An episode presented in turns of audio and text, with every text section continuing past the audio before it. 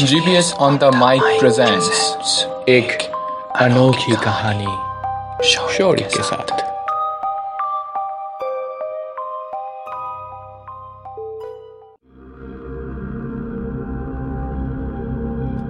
गुड़गांव एक वो शहर है जिसे आर्थिक और टेक्नोलॉजिकल हब कहा जाता है।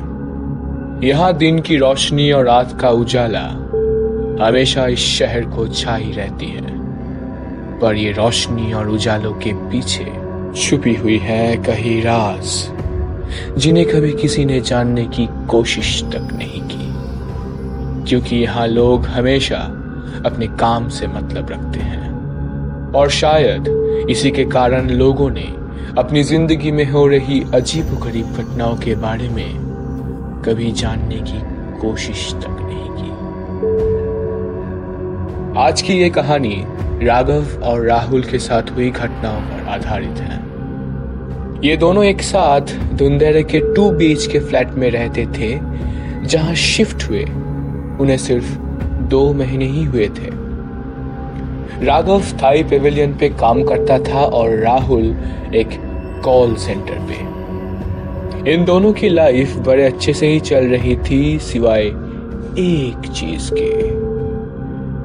हर दिन रात को जब दोनों काम से लौटकर घर आते थे तो उन्हें अपने घर में दोनों के सिवाय किसी और की मौजूदगी का एहसास होता था, जबकि घर में दोनों के अलावा कोई नहीं होता था।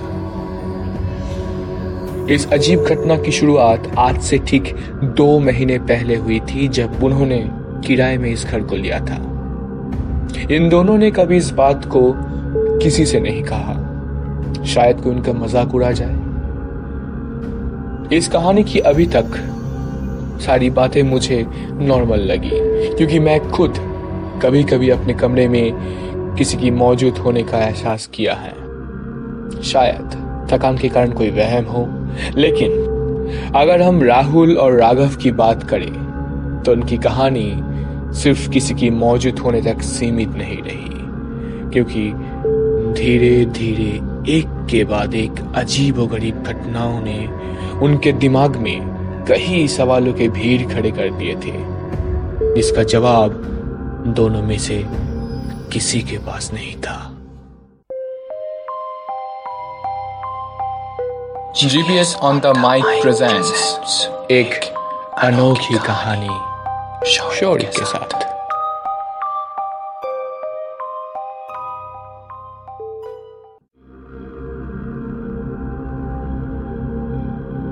गुड़गांव के धुंधेरे इलाके में टू बीच के फ्लैट जिसमें राघव और राहुल दो महीने से रह रहे थे। हर रात को जब दोनों काम से घर लौटते थे तो उन्हें उनके अलावा किसी और की मौजूदगी महसूस होता था। इस घटना का जवाब दोनों में से किसी के पास नहीं था और शायद दोनों ने कभी जानने की कोशिश भी नहीं की। बहुत बड़ा कॉम्प्लेक्स है। एम्यूनिटीज भी बहुत सारे हैं। स्विमिंग पूल, बच्चों का प्लेग्राउंड और भी बहुत कुछ। पर दोनों को कभी टाइम ही नहीं हो पाया ये सारी चीज़ें घूमे। सुबह से काम में बिज़ी और रात को घर आए तो थकान इतना होती थी कि कहीं और जाने का मन ही नहीं करता था किसी का। उनके कॉम्प्लेक्स में बगल वाले गुप्ता जी के घर में एक बच्चा था। बहुत ही प्यारा बच्चा। छह सात साल का होगा। कभी कभी वो बच्चा उनके घर में आ जाया करता था और खेलता रहता। राघव और राहुल को वो बच्चा बहुत अच्छा लगता था। इसलिए शायद कभी कभी उस बच्चे के नक्शों से परेशान होते हुए भी अपनी तरफ़ से कोई आपत्ति नहीं जताते थे। एक दिन राघव जल्दी घर लौटा और देखा वो बच्चा उनके कमरे में खेल रहा था। उसे लगा कि शायद राहुल उस दिन घर जल्दी आ गया होगा, लेकिन सोचने की बात यह थी कि राहुल घर में कहीं नज़र नहीं आया। उसे लगा शायद बच्चे को घर में खेलने के लिए छोड़कर राहुल उनके बगल वाले गुप्ता जी के घर में गया होगा। राघव करीबन आधे घंटे तक इंतज़ार करने के बाद बगल वाले गुप्ता जी के घर गया। राहुल का पता लगाने। गुप्ता जी का जवाब सुन के राघव की होश उड़ गए क्योंकि गुप्ता जी के हिसाब से राहुल आया ही नहीं। और वो बच्चा जो अभी उसके घर में था, वो बच्चा गुप्ता जी के साथ खड़ा हुआ मुस्कुरा रहा था। गुप्ता जी का बच्चा अपने घर में है तो राघव ने किसे देखा होगा? एक अजीब सी सोच उनके दिमाग में सवालों के भीड़ खड़े कर रहे थे, पर बिना कुछ कहे वो वापस अपने घर आ गया। लेकिन इस बार आश्चर्यजनक रूप से उसे घर में कोई भी नज़र नहीं आया। उसके मन में कई सवाल आ रहे थे, पर उसे कुछ सामान भी खरीदना था, इसलिए ज़्यादा सोचे बिना राघव निकल पड़ा। कुछ ही वक्त के बाद राहुल काम से घर लौटा, जो इस पूरे इंसिडेंट के बारे में अनजान था। आपको क्या लगता है? क्या हो सकता है? क्या हुआ होगा? जानने के लिए सुनते रहिए। GPS on the mic presents एक अनोखी कहानी शौर्य के साथ।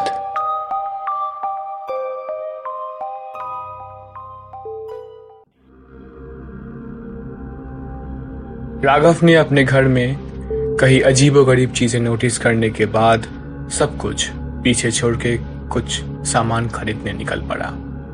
और उसके जाने के कुछ ही देर बाद राहुल घर पहुँचा।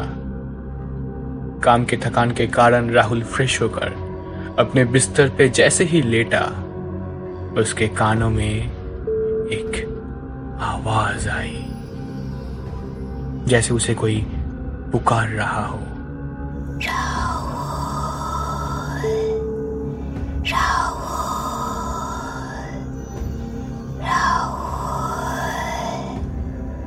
पर आश्चर्य की बात यह थी कि घर में उसके अलावा और कोई भी नहीं था।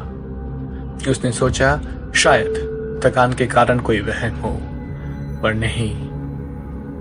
धीरे धीरे वो आवाज़ ज़्यादा और ज़्यादा बढ़ता गया।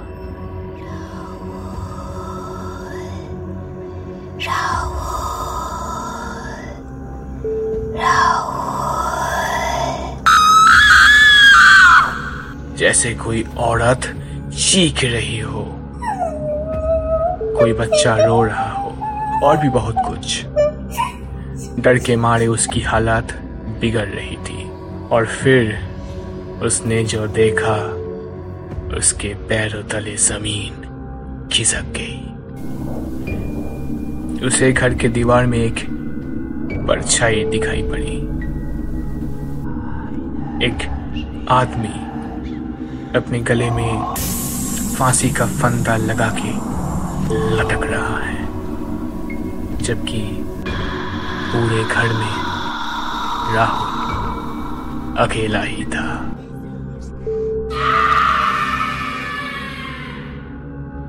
डरे हुए राहुल तुरंत मेन डोर की ओर भागा। अचानक एक आवाज़ सुन के उसके कदम रुक गए। आवाज़ राघव के कमरे से आ रहा था। दबे हुए कदमों से वो राघव के कमरे की ओर आगे बढ़ा और कमरे का नज़ारा देखकर उसके होश ही उड़ गए। उसे अपने आँखों पर विश्वास ही नहीं हो रहा था।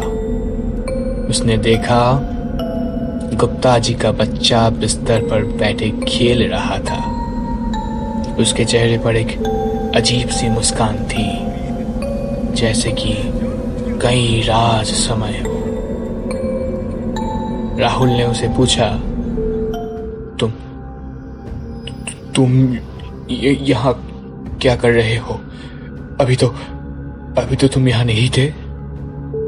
ये सवाल सुनते ही उस बच्चे ने धीरे से अपनी मुँह उठाई।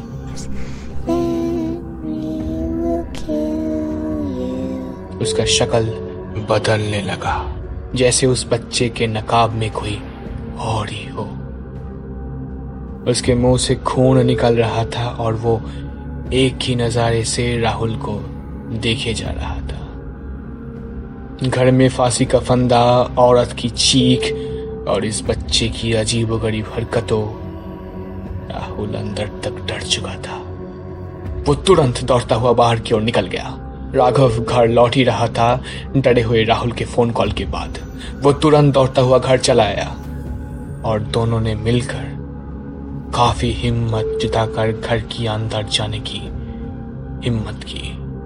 राघव और राहुल जैसे ही अंदर की ओर बढ़े तो हमेशा की तरह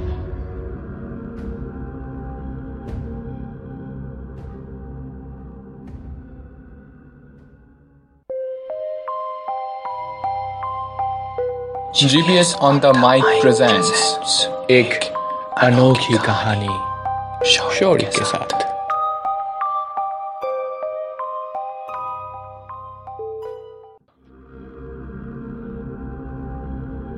किसी घर में खुद के अलावा और किसी की मौजूदगी महसूस होना शायद थकान के कारण हो लेकिन घर में किसी को फांसी का फंदा लगाकर लटकते हुए देखना एक औरत की चीख और उस बच्चे की अजीब गरीब घटनाओं।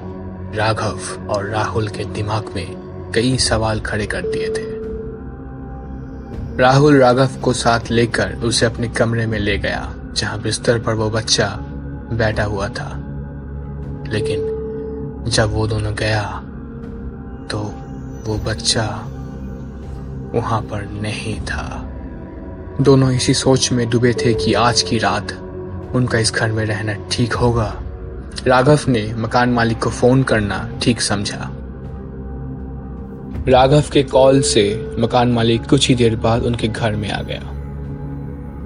दोनों ने अपने साथ हुए सारी घटनाएँ मकान मालिक को सुनाई और कुछ देर खामोश रहने के बाद मकान मालिक ने कहा, आज से ठीक पाँच छह साल पहले उस घर में एक परिवार रहता था। उस परिवार का कर्ता एक बहुत ही घटिया इंसान था। दिन भर दारू के नशे में चूर होके बाहर पड़ा रहता था। और रात को घर लौटकर अपने बीवी को बहुत टॉर्चर करता था। उनका एक बच्चा भी था, बिल्कुल गुप्ता जी के बच्चे की तरह। एक दिन रात को नशे में उस कट्टा ने अपने बीवी का कत्ल कर दिया और बच्चे को जहर खिला दी। उनके चीख पुकार सुन के लोग इकट्ठे हो गए और दरवाज़ा खटखटाने लगे बहुत ज़ोर से। भागने की कोई रास्ता ना मिलने पर डर के मारे उस कट्टा ने भी फांसी का फंदा लगाकर आत्महत्या कर ली। तभी से इस मकान में जो भी रहने को आया, उन्हें कहीं अजीबो गरीब घटनाएँ दिखाई दी। ये सारी बातें सुनने के बाद उस घर में रहना तो दूर। एक पल भी और गुजरना उन्हें मुनासिब नहीं लगा। उन दोनों ने अपने साथ घटी सारी घटनाओं को पाँच छह साल पहले हुई घटनाओं से जोड़ पा रहा था। जैसे तैसे दोनों उस रात घर में गुजारा और सुबह होते ही मकान को छोड़ने का फैसला किया। अगले दिन दोनों ने उस घर को छोड़कर कहीं और शिफ्ट हो गया। पर उनके साथ हुई वो सारी अजीबो गरीब घटनाएँ आज भी कभी कभी उनको रात में डरा देती है।